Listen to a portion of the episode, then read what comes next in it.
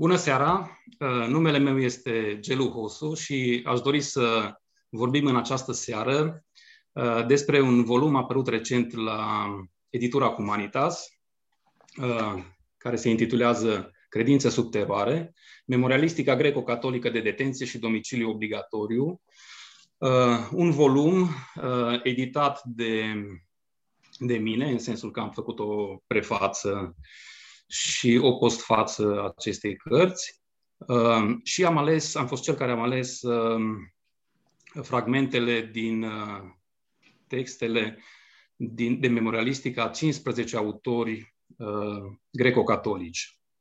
Înainte de a spune câteva cuvinte despre acest volum, aș dori să salut prezența alături de mine a două doamne, care și-au împletit vocația de scriitoare cu cea de studiu al totalitarismului, uh, de cercetarea sistemului concentrațional din România. Și uh, avem alături de noi uh, pe doamna Ana Blandiana, pe care o salut.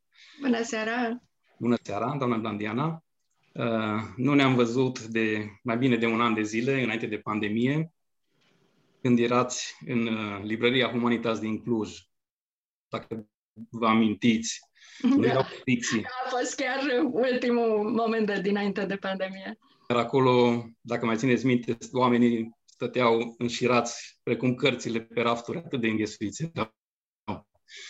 Să sperăm că vom ajunge din nou la un astfel de moment. Cea de-a doua doamnă pe care vreau să vă prezint uh, este Ruxandra Cesereanu, pe care de asemenea o văd uh, după o perioadă mai îndelungată. Nu ne-am văzut anul acesta, deși locuim în același oraș. Motivele sunt... același șcartier. Și de același șcartier.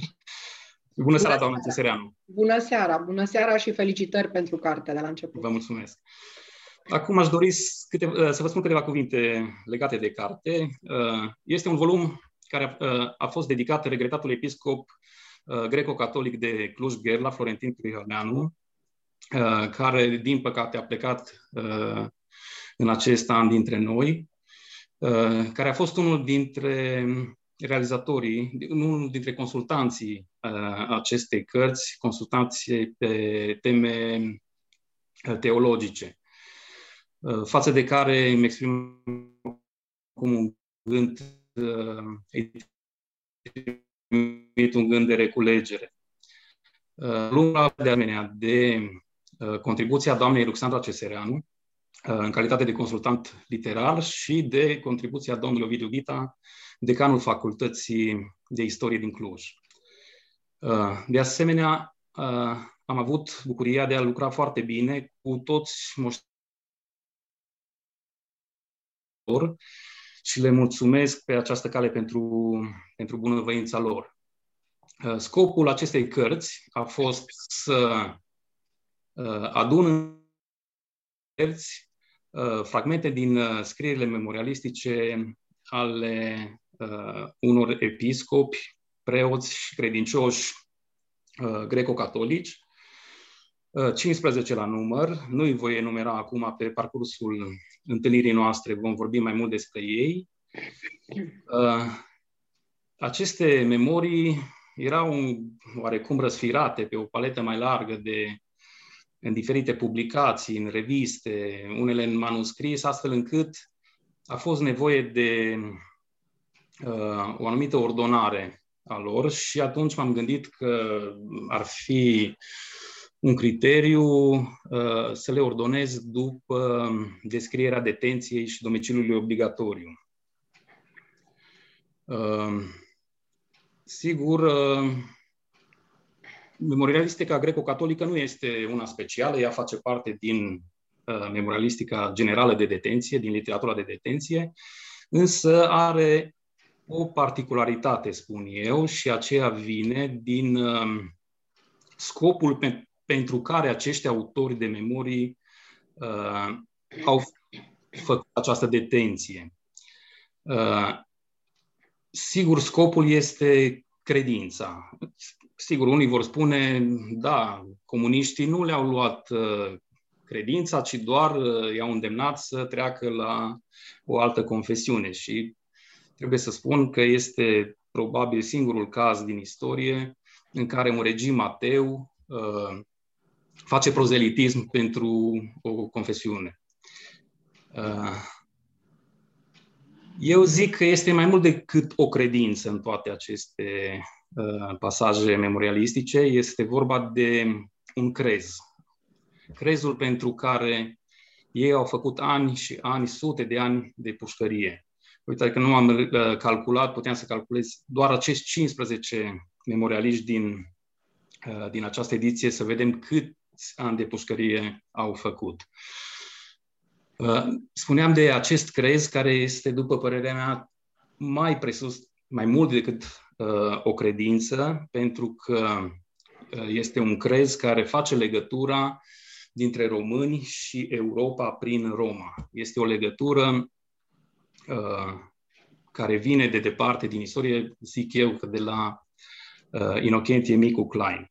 Și este legat de o rezistență, o rezistență profundă, uh, realizată pe, sau uh, o rezistență care vine adânc din istorie, uh, și nu este una de tip, uh, să zic, belicos, ci o rezistență uh, a conștiinței, uh, o rezistență care operează cu armele credinței. O rezistență care a fost acum exact doi ani pusă în evidență prin beatificarea celor patru, celor șapte episcopi martiri. Um, și pentru că dintre, cei, dintre acești 15 autori, uh, patru vorbesc direct des, despre uh, penitenciarul de la Sighet, este vorba de Iuliu Hosu, Ioan Ploscaru, uh, Nicolae Brânzeu și Alexandru Rațiu.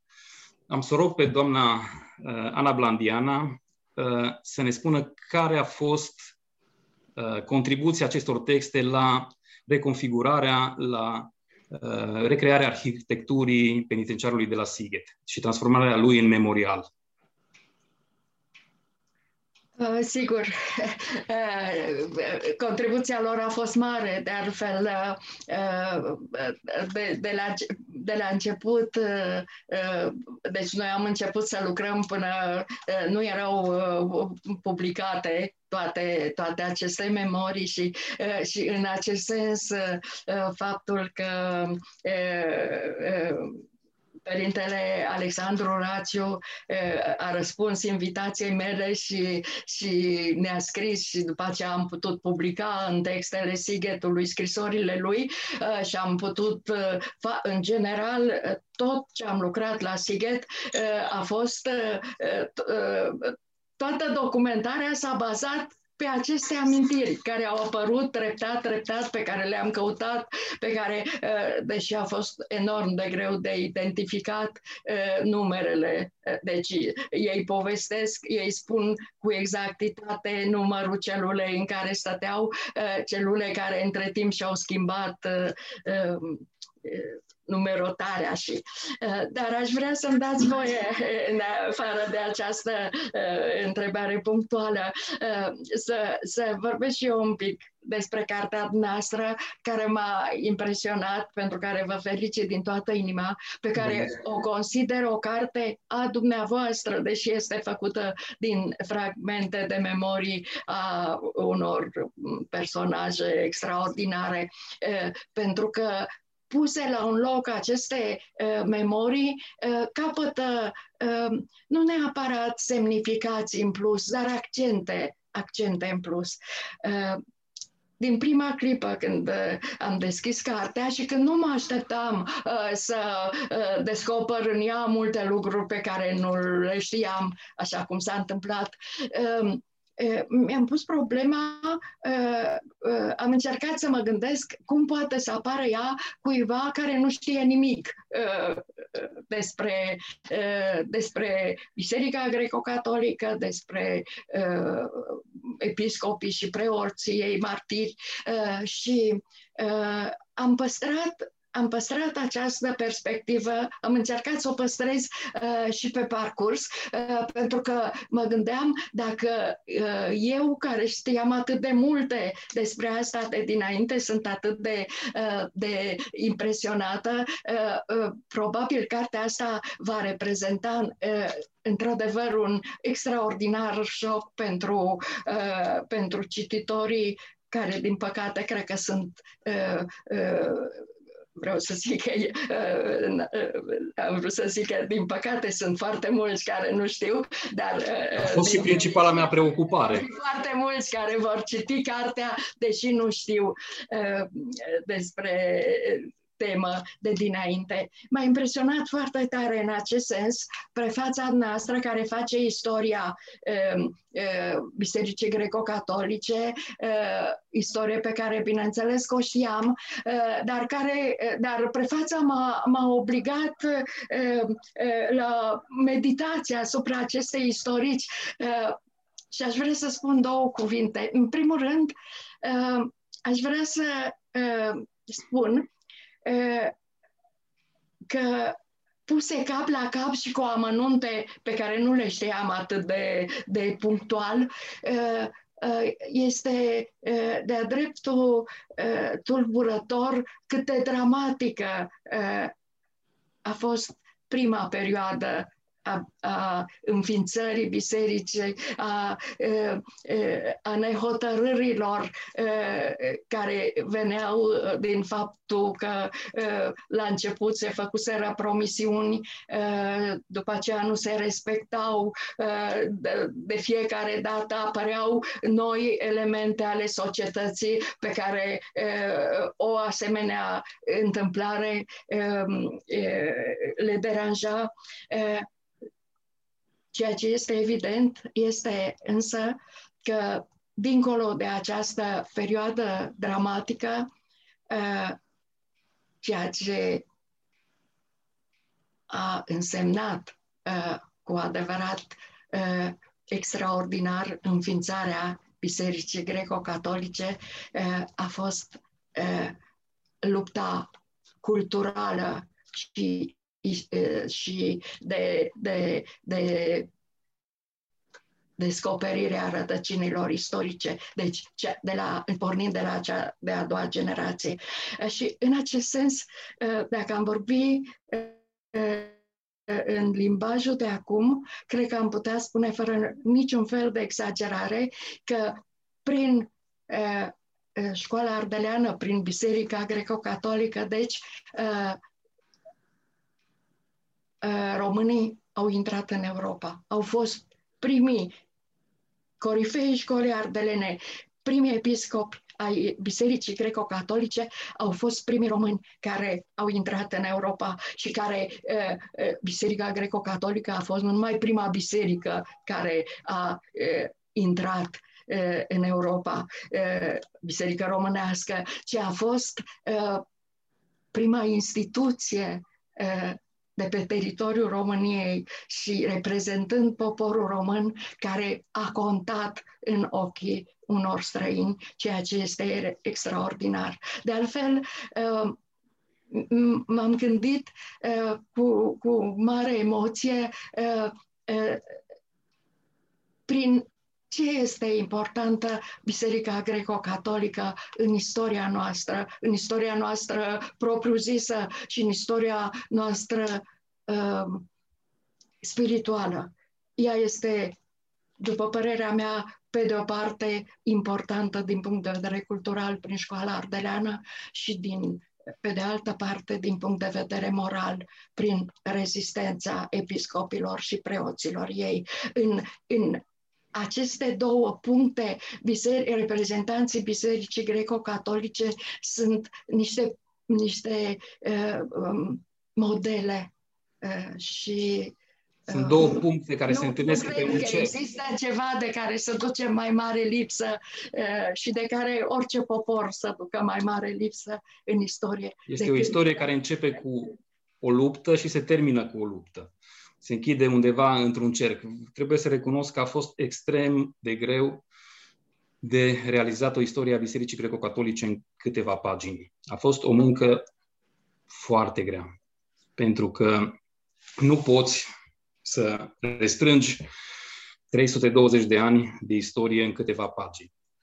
Uh, dacă toți suntem uh, la aici, poate doamna Cesereanu dorește să spună și dânsa, dar bănuiesc că nu dorește să spună despre istoria Bisericii Greco-Catolice. Revenim la uh, cei patru și în principal la Iuliu Hosu. Uh, este cel care trebuia obligatoriu să fie în uh, capul acestei uh, liste de autori. Uh, iar doamna Cesereanu cunoaște foarte bine uh, toată uh, această literatură și ne poate spune mai multe despre ceea ce simțea Iuliu Hosu. Uh, înainte de a vorbi însă uh, cu predilecție și cu, cu mm.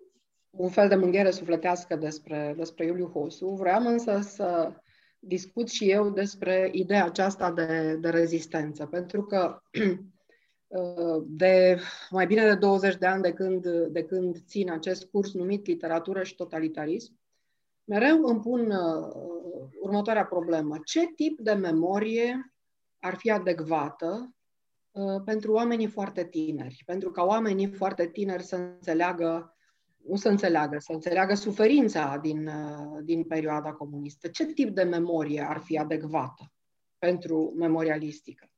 Și într-o primă etapă vă fac și un fel de clasificare, dar și un fel de recapitulare acum. Uh, într-o primă etapă, imediat după prăbușirea regimului comunist, a fost evidentă uh, memoria emoțională, o memorie foarte strictă, foarte exactă a suferinței care a funcționat câțiva ani de zile.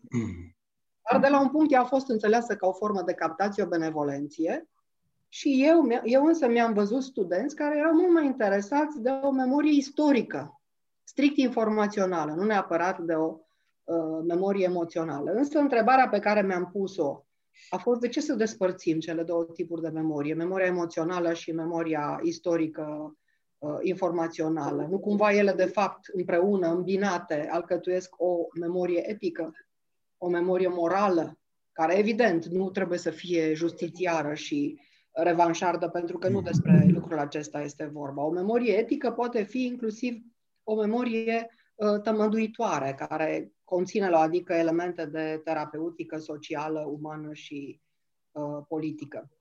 Dar pentru că vorbim despre această carte teribilă și încă o dată și eu vă, uh, vă laud, domnule Hosu, pentru că ați fost, uh, ați manifestat dăruire, acribie, uh, impetuozitate, jurnalismul dumneavoastră de investigație pentru care vă, vă laud mereu în textele pe care le scrieți, este vizibil și aici, deși aș zice că a intrat în dumneavoastră acum și un fel de de istoric, istoric uh, contemporan. Deci, dacă ne gândim la ce tip de memorie uh, ar putea fi funcționabilă pentru cartea pe care o discutăm astăzi, Credință sub teroare, cred că putem vorbi și despre o memorie etică înțeleasă ca memorie a rezistenței. Uh, o memorie a rezistenței e, de fapt, un suport pentru memoria etică și implică și ideea de memoria suferinței, Uh, și a supraviețuirii chiar eroice în uh, condiții uh, extreme la limită. Pentru că m-ați invitat însă să vorbesc despre, despre, despre Iuliu Hosu, trebuie să le reamintim celor care poate nu știu, deși în principiu cred că toată lumea știe, Episcopul de Cluj-Gherla de odinioară, Iuliu Hosu, este cel care a citit în 1918 la Alba Iulia rezoluția de unire a Transilvaniei cu România și, și în același timp este cel care, uh, în perioada comunistă, a uh, făcut adunați 22 uh, de ani de domiciliu forțat și detenție. Iar cartea lui, Credința noastră este viața noastră, din care există în, în credință subteroare un fragment foarte amplu, este o carte cu valoare testamentară, care are un caracter liturgic aparte, dar e și o carte care asumă uh, această memorie a rezistenței despre care uh, am vorbit, pentru că e concepută, cartea e concepută, memorialistica lui Iuliu Cus e concepută ca o formă de rugăciune vie, ca o liturghie continuă, de fapt, martiriul este văzut, sigur, ca o cale de întărire a credinței și de aceea memoriile lui Iuliu Hosu alcătuiesc și o foarte, foarte amplă, foarte largă scrisoare pastorală, testamentară, pentru că atât în domiciliu obligatoriu, cât și în și domiciliu obligatoriu la mănăstire a fost de fapt pentru episcopii greco-catolici o formă de deportare sau de lagăr, acesta e adevărul. Deci atât în uh, domiciliu obligatoriu cât și în uh, detenție, uh, Iuliu Hosu, uh, cu trăiere contemplativ uh, fosta lui eparhie, ca să ca și cum ar împărtăși din nou, ar binecuvânta din nou uh, și-ar dărui dragostea spirituală, dar prin memorie.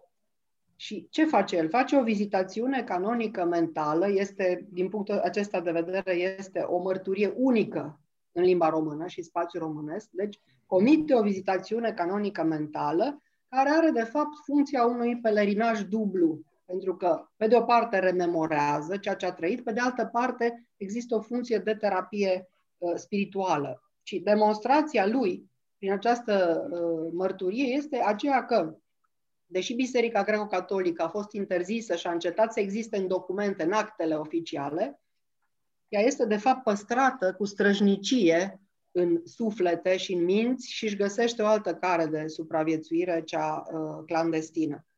Și uh, e extraordinar faptul că în arest, uh, activitatea centrală a lui Iuliu Hosu, ca și a celorlalți, de altfel, preoți sau episcopi greco-catolici, este rugăciunea. Pentru că rugăciunea Rugăciunea în uh, condiții punitive, precum cele de detenție sau domiciliu obligatoriu, înseamnă, de fapt, a supraviețui, a trăi, a rezista. Din nou ajungem, iată, la a rezista, la memoria existenței, la verbul acesta. Cu alte cuvinte, uh, domiciliu obligatoriu și închisoarea reprezintă pentru el ani de pastorație mentală și sufletească, cum am spus deja, și de rezistență. Și uh, rezistența aceasta devine un model. Nu degeaba fraza cheie din uh, Uh, care e reluată ritualic în memorialistica lui Iuliu Hosu și care poate fi înțeleasă și ca o rugăciune a inimii, este credința noastră, este viața noastră. Acest principiu de viață uh, constituie, de fapt, o rugăciune lăuntrică, dar și o justificare în fața opresorilor. Când Iuliu Hosu este chemat și uh, invitat să renunțe, să repudieze Biserica Greco-Catolică, mereu el are iese cu acest, cu acest standard în față, credința noastră este viața noastră. Și în de fapt, uh, cuvântul din titlu. Exact, exact. Primul cuvânt din titlu provine tocmai de acolo.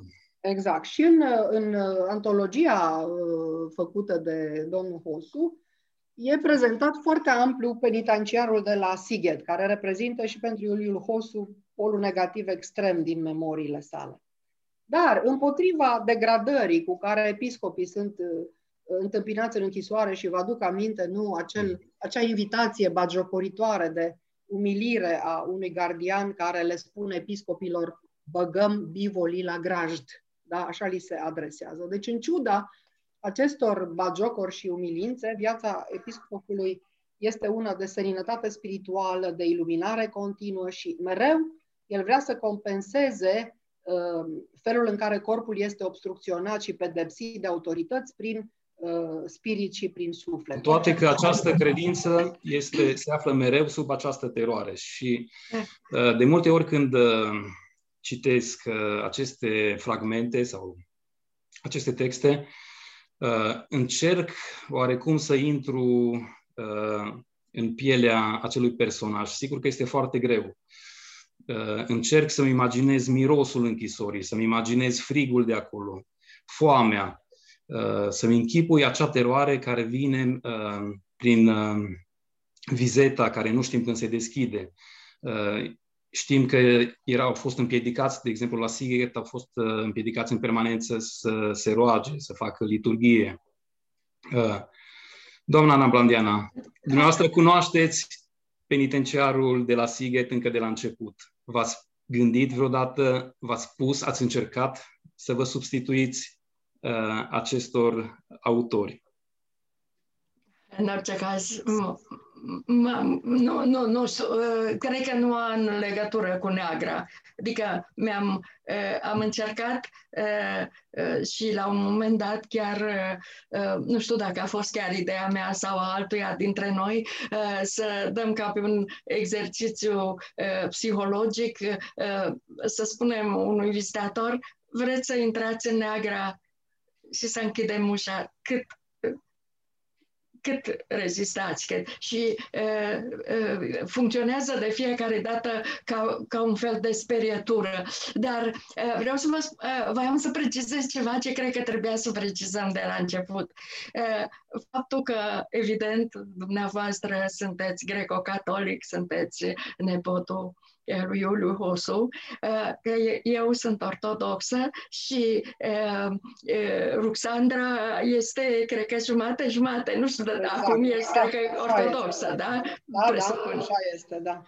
Dar ai un bunic ortodox, preot ortodox și un bunic preot catolic. Deci, perspectiva noastră este, este o perspectivă complexă, ca să zic așa. Aș vrea ca cartea asta să nu fie citită, adică aș vrea ca cuvântul meu de ortodoxă să aibă greutate, adică uh, să nu fie uh, citită ca un partipri uh, greco-catolic, ci ca o, o, o contribuție extraordinară la istoria noastră. Și în sensul ăsta, una din uh, meditațiile mele, dacă uh, m-ați întrebat dacă așa, uh, um, una din întrebările pe care mi le-am pus întotdeauna și acum a revenit uh, în timpul lecturii, este uh, cât din uh, securiștii, între securiștii și, și uh, patriarhul uh, Justinian și uh, toți spuneau uh, și scriau uh, nu uh, uh, nu, uh, nu pentru Isus Hristos, ci pentru Papa uh, au suferit ei.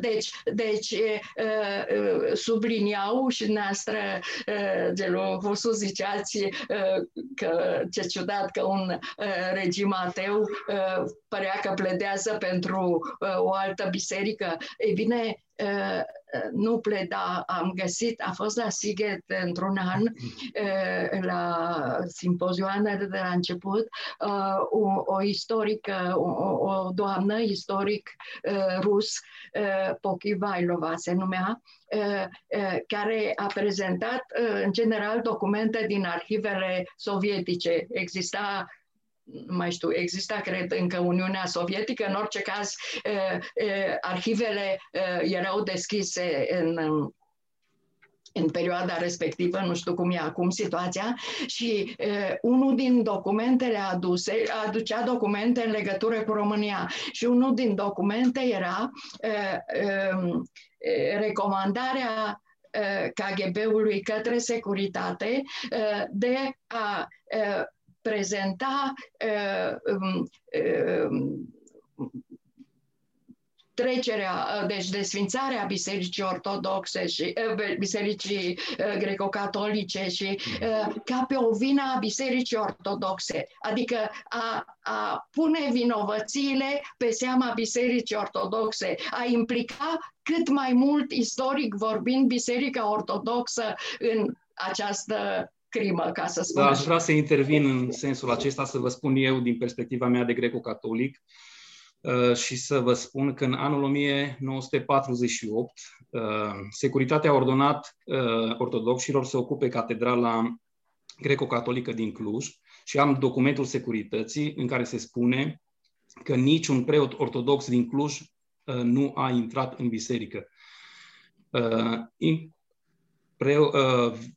Protopopul Clujului ortodox de atunci a fost arestat. Uh, nici episcopul Colan, nici un alt preot din Cluj nu au intrat în Biserica Ortodoxă. N-am știut.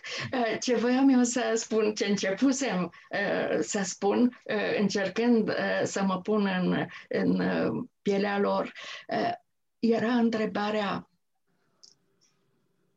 cât din din uh, această, uh, nu știu cum să-i spun, nu vreau să sune uh, rău, uh, încăpățânare, această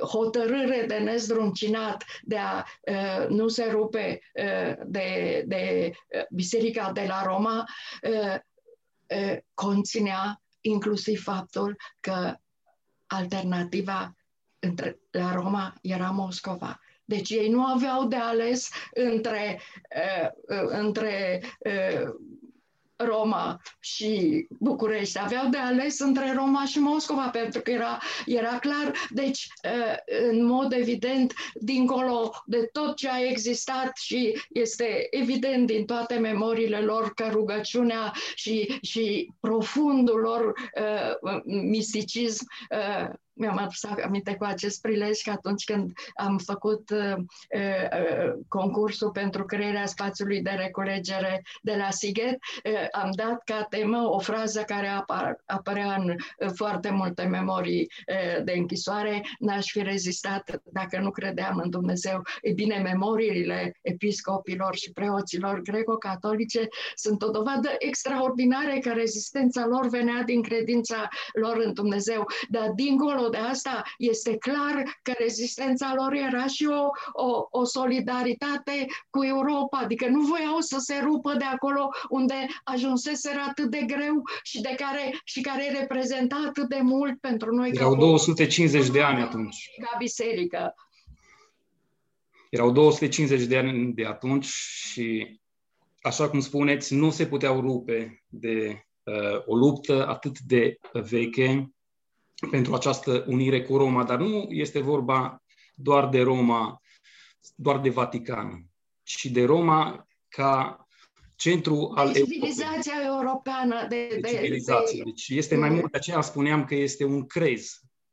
Este vorba despre un crez. Da, e clar, e clar și deși uh, ei Uh, cu, cum să spun, nu sunt foarte multe aluziile strict politice, ideile strict politice care apar în și aceste la... cărți, fragmente, dar este evident că acest substrat există tot timpul. Ei nu se opun numai ortodoxiei, ei se opun comunismului, de fapt, care se afla în acel moment istoric în spatele ortodoxiei. Eh, aș vrea să, să, da. să, să spun, iertați-mă, eh, nu, nu vreau să mă întind foarte tare, dar am descoperit în această carte și mi este uh, rușine că nu știu să spun și de care uh, mi-am propus, uh, după ce terminăm această discuție, să mă apuc să citesc cartea din nou, ca să descoper uh, de la care uh, uh, dintre, dintre acești autori de memorii am, am luat ideea, pentru că s-a întâmplat să să nu-mi notez uh, și nu mai știu, uh, uh, cum să spun, uh, mă mișc între, între câțiva dintre ei, o idee absolut extraordinară. Ideea că uh, creștinismul românilor, cum, cum se și știe istoric, uh, fiind un creștinism uh, provenit cu rădăcini antice, uh, este un deci ei sunt creștini înainte de a aparține unei biserici. Deci așa au fost în realitate chiar. Uh, dar asta a făcut și este evident în acel moment al, al uh, unirii, uh, al creierii Bisericii Unite, este evident uh, că uh, ortodoxii uh, țineau într-un mod superficial uh, de legăturile din sudul Dunării cu sârbii, cu, uh, că ei uh, nu simțeau, simțeau biserica uh, ca, pe, ca pe ceva uh, ca pe o legătură cu Dumnezeu și ca pe ceva profund popular și tradițional, nu ca, nu ca pe o instituție organizată. Uh, uh, biserica lor era foarte puțin instituționalizată uh, și asta mi se pare ceva, nu știu, pentru mine ca ortodox asta e ceva, ceva foarte, foarte de bine, pentru că asta cred că poate și să, să stea la, la, la baza apropierii dintre noi. Tocmai de aia nu mi se pare, nu mi se pare normal să existe um, să existe uh, uh, lupte cum au existat soțul meu îmi povestea, de exemplu, dar asta e partea comică și, și fără importanță, dar îmi povestea că la ei în liceu, la Alba Iulia, nu în liceu, în clasele mai mici, la Alba Iulia, copiii când se jucau și bineînțeles că se jucau împreună, erau și greco-catolici ortodoxi și greco-catolicii strigau ortodox câine mops și ortodoxii strigau catolic fără buric. Deci, vă dați seama, totul era un joc și totul era un caragioslic, dar uh, uh, uh, nu n-am avut impresia și eu am crescut uh, cu acest sentiment pentru că tata a avut ca cel mai bun prieten al lui pe părintele Maxim, care a fost uh, greco-catolic și a murit în închisoare uh, și uh, am crescut cu faptul că suntem împreună, dincolo de faptul că ne hârim. Uh, da, un, era un alt mediu, un mediu ecumenic, știți exact. foarte bine cum sunt plasate cele patru biserici în centrul Oradei. Exact, și mi se pare foarte frumos că ați cuprins în această carte că, în primul rând, nați, nați, nu există niciun fel de, de aversiune, de, de rădăcină a aversiunii și, și în același timp ați cuprins acel, acel capitol despre, despre unirea din, din închisoare și despre rugăciunile comune. Doamna Roxandra Cestereanu, poate fi înțeleasă teroarea prin literatură? Exact, ă, asta este ideea. Și eu cred că ă, această antologie ă, pe care ați făcut-o are o dublă importanță. Sigur că ea are importanța felului în care ați alcătuit un fel de arbore cosmic al memorialisticii greco-catolice, dar pe de altă parte, și eu cred, că e pur și simplu o carte esențială pentru memorialistică în general. Uh, pentru toți cei, toți cei care vor studia de acum memorialistica de detenție în perioada comunistă sau memorialistica în general, nu mai au cum să facă abstracție de această carte. Care, zic eu, zic Sunt eu, câțiva autori care, uh, de la care am extras acele fragmente uh, cele mai dure și știți foarte bine, este vorba de Tertulian Langa, Exact. Uh, cel care descrie cu lux de amănunte toate bătăile prin care a trecut da, și da. toate uh, tot acel univers care ba se înalță, ba se prăbușește în mintea lui, gândindu-se la, uh, la copilul care se afla, se afla atunci în burta soției sale afară, pe care o va vedea, o fetiță s-a născut după ce a intrat în închisoare, o va vedea abia la șapte ani și apoi la 16 ani, el descrie cu lux de amănunte aceste bătăi înfiorătoare. Oare reușim noi să intrăm în pielea personajului, să îl înțelegem cu adevărat în niște Bun, bătăi aici. care lasă urme uh, atât pe trup cât și pe uh, conștiință. Și aici vorbim și de Tertulian Langa, și de Ioan Vasile Botiza sau de uh, Nicolae Mărgineanu. Exact asta vroiam să spun, că dincolo de valoarea literară, există un interes psihologic, sociologic, antropologic, psihoistoric pe care îl are această carte și această antologie ca relevanță, care e o sinteză. Nu e doar pentru cititorii de memorialistică și literatură, ci, dacă îmi permiteți, felul funcționabil în care uh, se, se va dovedi uh, această această, această antologie are niște nuanțări și niște ramificații mult mai mari. Nu, trecem dincolo de literar. Nu e doar literaritatea. Doamna, doamna, da, spuneți. Aș vrea, în legătură cu valoarea literară, să spun câteva cuvinte despre textul Elenei Boilă, despre care uh, nu știam nimic, adică nu-l citisem, vreau să spun, și știam că nu, nu publicase o carte de memorii. și care uh, m-a impresionat extraordinar, în primul rând din punct de vedere literar, uh, literar și filozofic, a zice. Uh, și aș vrea să dau uh, două exemple extraordinare. Uh, are un pasaj în care uh, pornind, își amintește o sugestie a monseniorului Glica, care îi spusese sau scrisese despre faptul că trebuie să încercăm să ne gândim în fața unei suferințe sau când suntem într-o suferință care urmează să fie, care, care poate să fie sensul ei în viața noastră.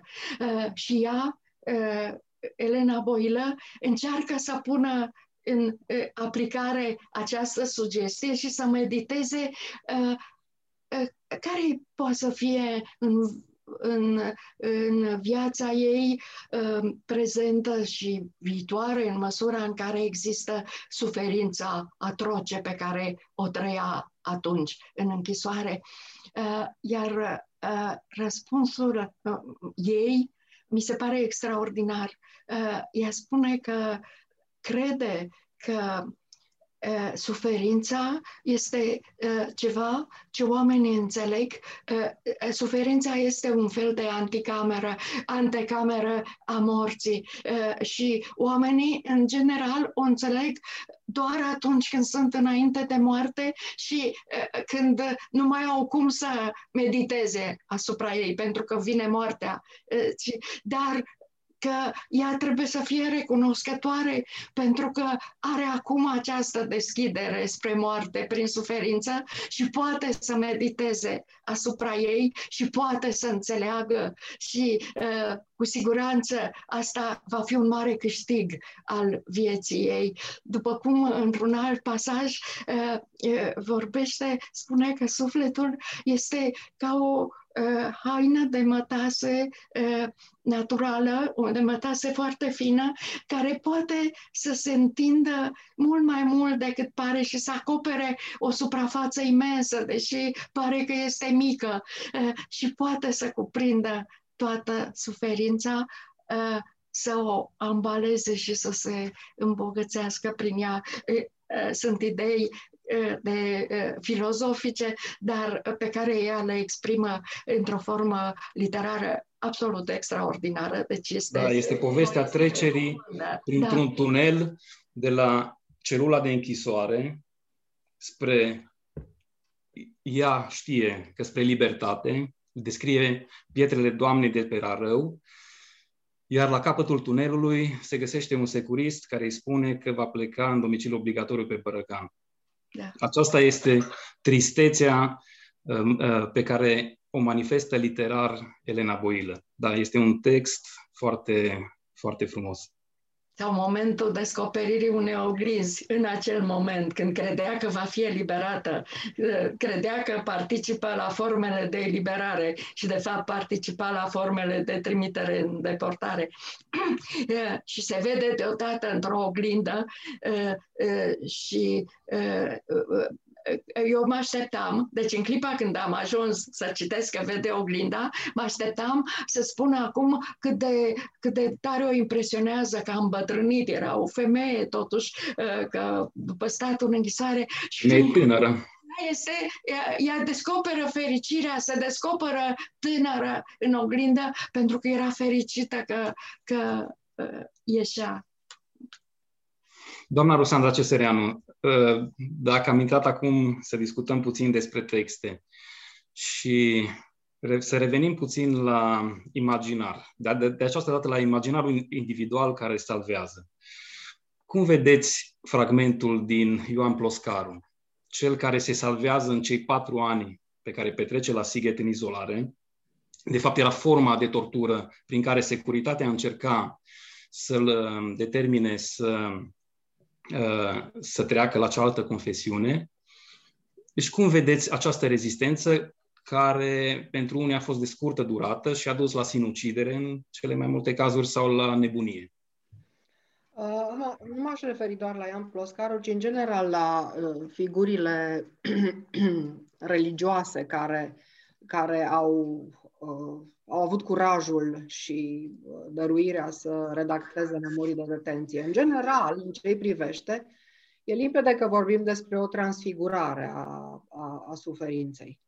Uh, pentru că pentru mulți dintre ei, toate întâmplările tragice, și e vorba de întâmplări tragice, nu prigoană, arestare, uh, tortură, detenție, toate devin, așa cum, cum le numea Iuliu Hosu, o luptă de mărturie. Temnița, tortura, uh, orice formă de represiune, oricât de aspră și brutală, uneori, sau mai, mai exact nu uneori, ci adesea se preschimbă de fapt într-o, sau e preschimbată într-o, într-o hrană uh, spirituală. Uh, nu doar Iuliu Hosu, ci și alții, cred că și uh, Ioan Ploscaru, cred că și Tertulian Langa adoptă acest termen. Nu vorbesc neapărat de deținuți, ci de robi. Da? Temnița e o robie, iar deținuții sunt niște robi. Dar întotdeauna coborârea în subuman, coborârea silită, forțată în subuman acestor robi, e compensată de, de un fel de comuniune cu supraumanul, cu divinitatea, de, de un fel de terapeutică salvatoare prin spirit. Și aici, din nou, nu am ce să fac, e limpede că am o, am o admirație uh, nemăsurată pentru Iuliu Husu. Mereu mi-aduc aminte, dincolo de uh, verdictul său, credința noastră este viața noastră, sfatul statornic pe care îl dădea, stați tari în credință. Fiți tari în credință. Fiți pietre în credință. Pentru mine a fost foarte, foarte importantă această vorbă, pentru că, din nou, tot timpul uh, vorbim de trupuri torturate, de trupuri chircite, de trupuri reduse la o stare excremențială din cauza uh, lipsei utilităților sanitare și a mizerii. Și totuși aceste trupuri compromise, chircite, umilite, bagiocorite, bătute, uh, schingiuite, găseau, găseau posibilitatea transfigurării. Unii dintre acești deținuți de sorginte greco-catolică găseau, aveau chiar o experiență mistică și vizionară. Sigur, mai există uh, și un alt tip de suferință decât cel uh, legat de tortură. Uh, dacă vă amintiți un pasaj din Nicolae Brânzeu, uh, în care află prin intermediul uh, alfabet, alfabetului Morse bătut în calorifer, află faptul că fiul său, care se afla în Turcia, a murit. Da. Este și acest, și aceste momente sunt tragice și Nicolae Brânzeu are totuși această putere de a reda momentul și de uh, a fost atent la reacția celorlalți episcopi care au încercat să-l consoleze, spunându-i că poate nu este adevărat, poate că știrile sunt false, poate că securitatea dorește să-ți transmită o astfel de știre ca să te doboare.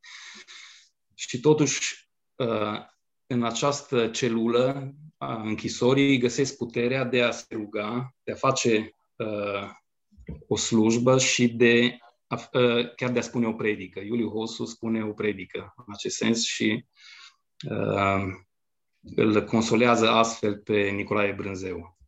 Și dumneavoastră în postfață puneți această, uh, acest episod alături de un uh, episod uh, din memoriile profesorului Mărgineanu, un episod absolut extraordinar în care vine un țăran, deci el, el întreabă, simplu fapt,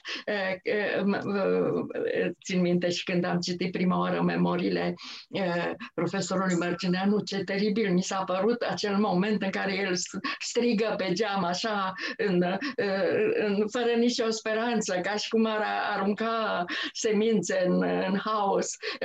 Cine știe ce cu familia mea, dacă mai trăiește mama, dacă și se prezintă cineva care îi spună, da, sunt bine, sunt toți în viață, sunt... Eh, pentru că după aia să descopere că nu era adevărat, voiau să...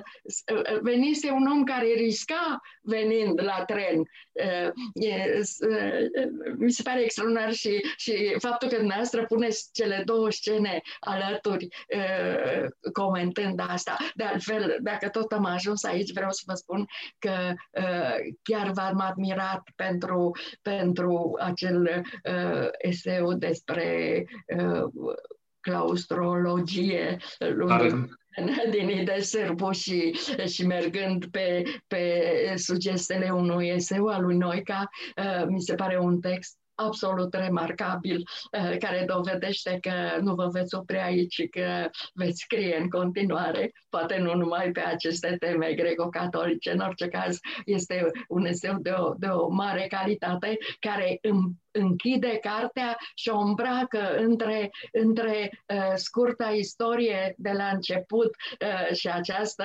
meditație filozofică de la sfârșit.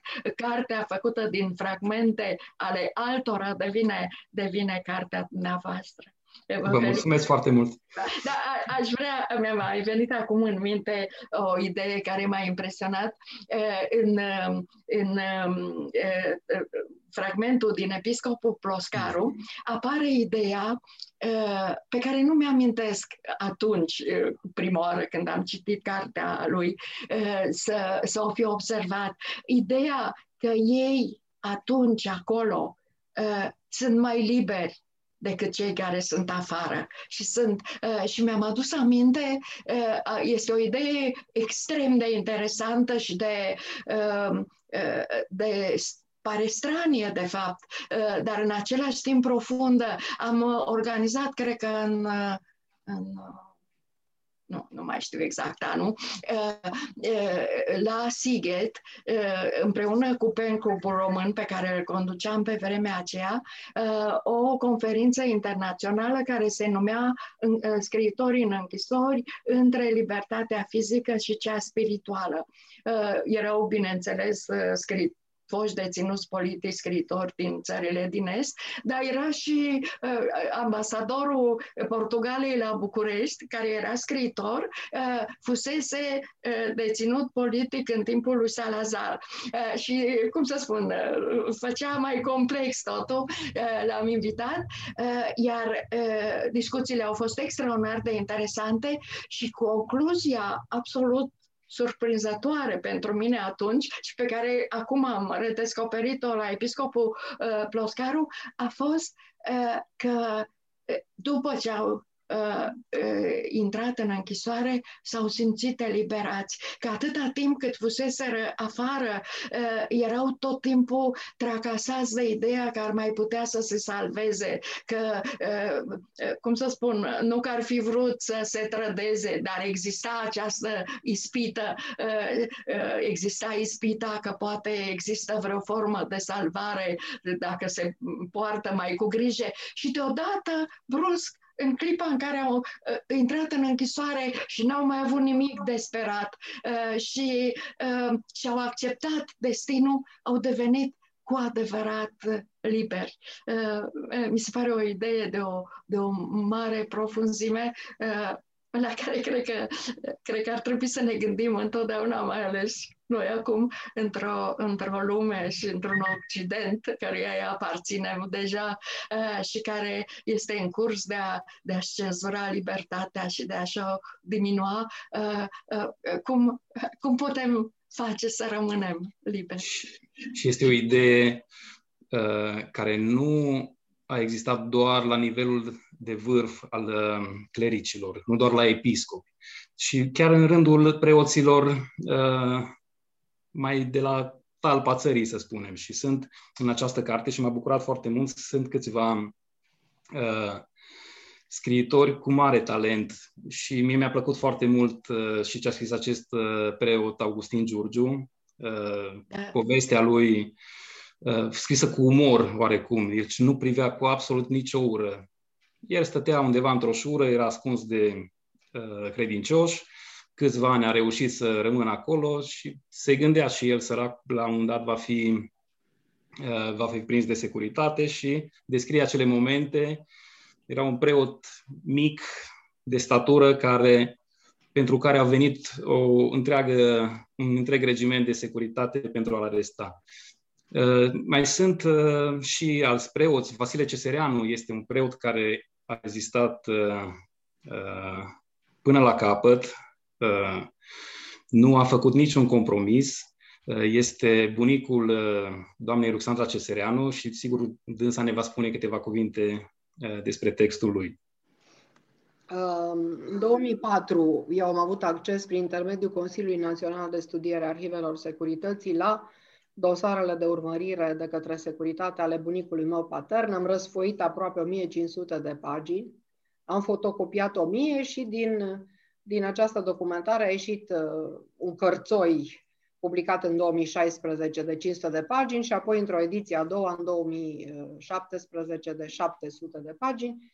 Uh, bunicul meu s-a născut într-o familie simplă, a fost fiul al doi uh, țărani, uh, dar a avut șansa să se înscrie la Academia de Teologie Greco-Catolică din Gherla, pe care a terminat în 1925 și, și anul 1926 cred eu că a fost anul lui destinal, pentru că atunci a fost hirotonit preot de către Iuliu Hosu, care era episcopul greco-catolic de Cluj-Gherla. Apoi a fost uh, preot greco-catolic vreme de 21 de ani, până în 1947, când a presimțit că biserica va fi distrusă și s-a pensionat. După ieșirea la pensie s-a întâmplat însă ceva extraordinar. Putea să rămână un simplu pensionar, dar s-a mutat într-o altă comună unde uh, a continuat activitatea preoțească în clandestinitate, în casa lui particulară, pe care a transformat-o, de fapt, în uh, biserică rezistență de biserică uh, rezistentă. Cu alte cuvinte, abuzul desfințării bisericii greco-catolice i-a reactivat misionarismul și chiar l-a, l-a mobilizat să se implice personal într-o pledoarie tenace pentru repunerea în drepturi a bisericii greco-catolice. Pentru acest misionarism al său, uh, el a suferit șase condamnări de luni sau ani, a fost încarcerat la Cluj, la Gherla, la Jilava, la Văcărești, la Iud, cu pauze, cu intermitențe din 1952 până în 1964 și în 1974 a fost uh, primit în Ordinul Bazilitan, Ordinul Sfântul Vasile cel Mare, iar în 1978 a emigrat la Roma, unde l-a avut ca protector pe Aloise Teutu și unde a avut câteva întâlniri cu pontiful Ioan Paul al II-lea, care l-a convins să rămână la Roma, să nu mai emigreze în America. Iar fragmentul selectat de domnul Geluhosu face parte din din acest memoriu trimis în 1980 către pontiful Ioan, Ioan Paul al II-lea.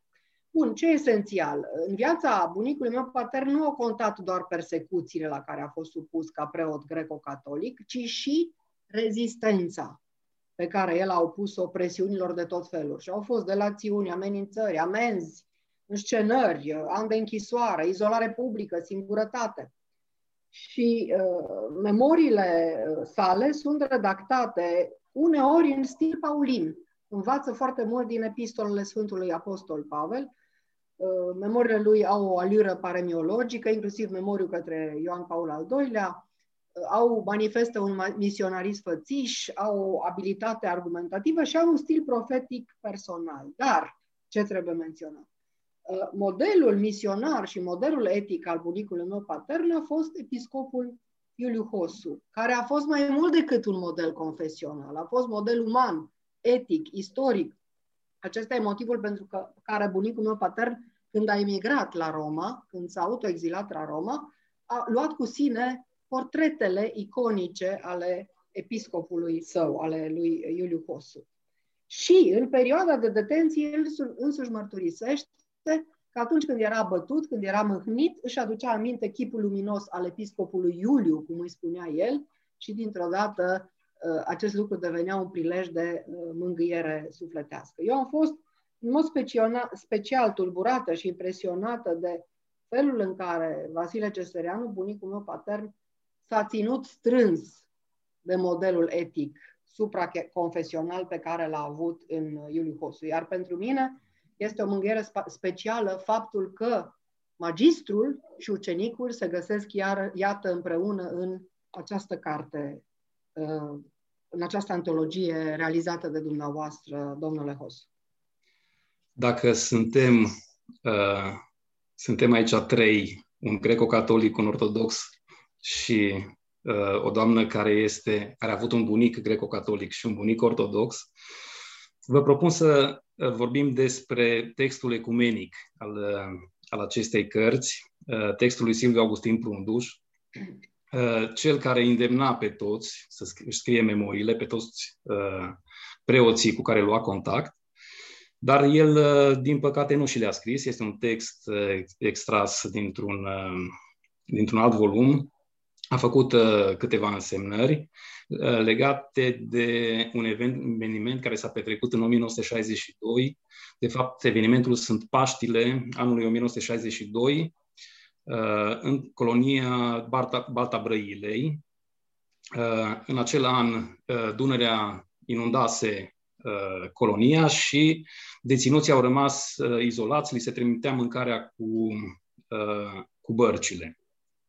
Ei bine, uh, fiindcă acolo erau foarte mulți preoți și credincioși din toate confesiunile, au gândit atunci să facă un soi de conciliu ecumenic uh, și să hotărască să concelebreze Paștile uh, fără să țină cont de confesiune. Și au, au reușit acest lucru ortodoxi, greco-catolici, protestanți și neoprotestanți. A fost, au fost prezenți acolo doi din autorii acestei cărți, Alexandru Rațiu și Silviu Augustin Prunduș, și scriitorul Ide Sârbu, Ide Sârbu care spune că după acest, după acest moment s-a prăbușit în pat de emoție, iar Alexandru Rațiu spune că era un ateu care ulterior a devenit credincios. Ce puteți să-mi spuneți, doamna Ana Bandiana, despre acest, acest fragment?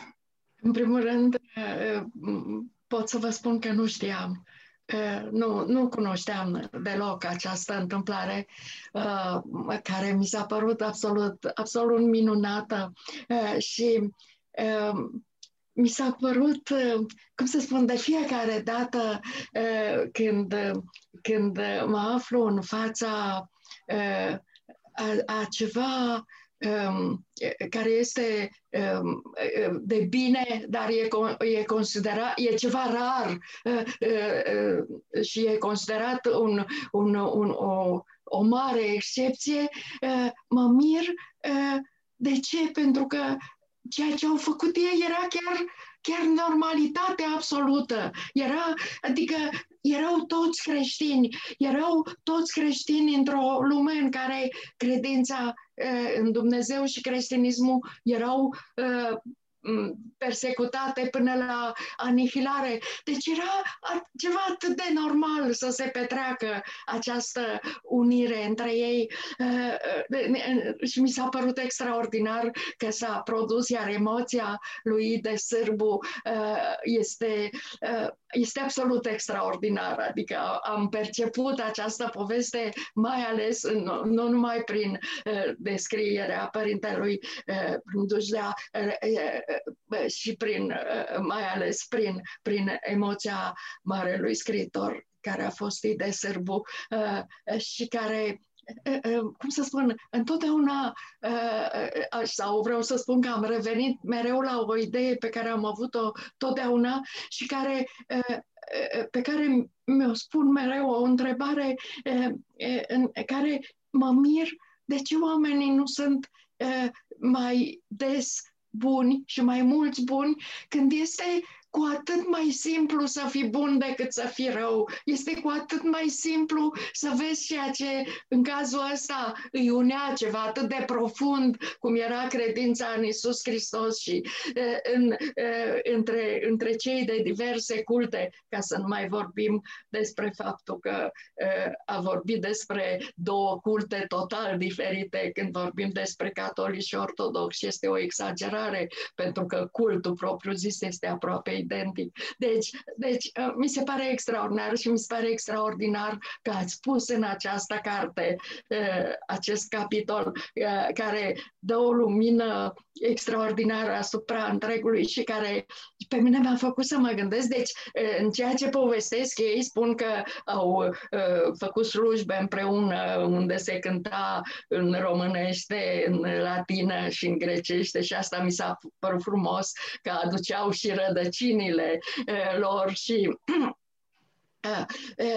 dar nu până la nu și Euharistia. Deci, nu. Și mi-am adus aminte atunci de, de uh, mitropolitul de la Timișoara, Banatului, care uh, a fost s-a, s-a comunicat într-o biserică greco-catolică în anii de după Revoluție uh, la Lugoj, cred, și care a fost, uh, uh, nu mai țin minte ce a pățit, dar a fost un mare scandal în Biserica Ortodoxă că a făcut acest gest.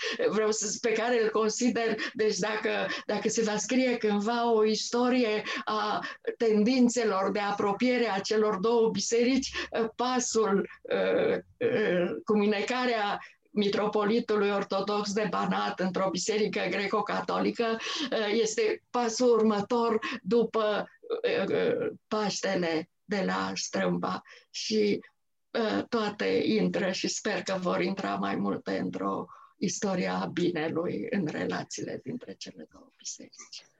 Probabil că suferința a fost cea care i-a unit. Primul criteriu a fost suferința și apoi a fost credința.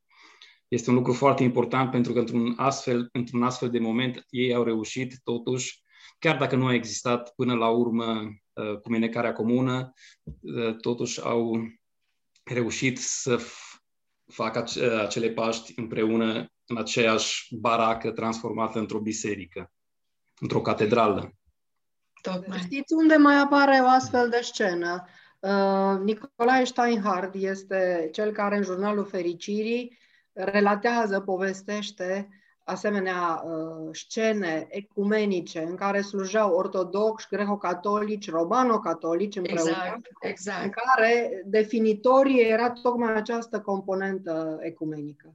El și fiind prin excelență simbolul credinței exact. de dincolo de tot. Exact.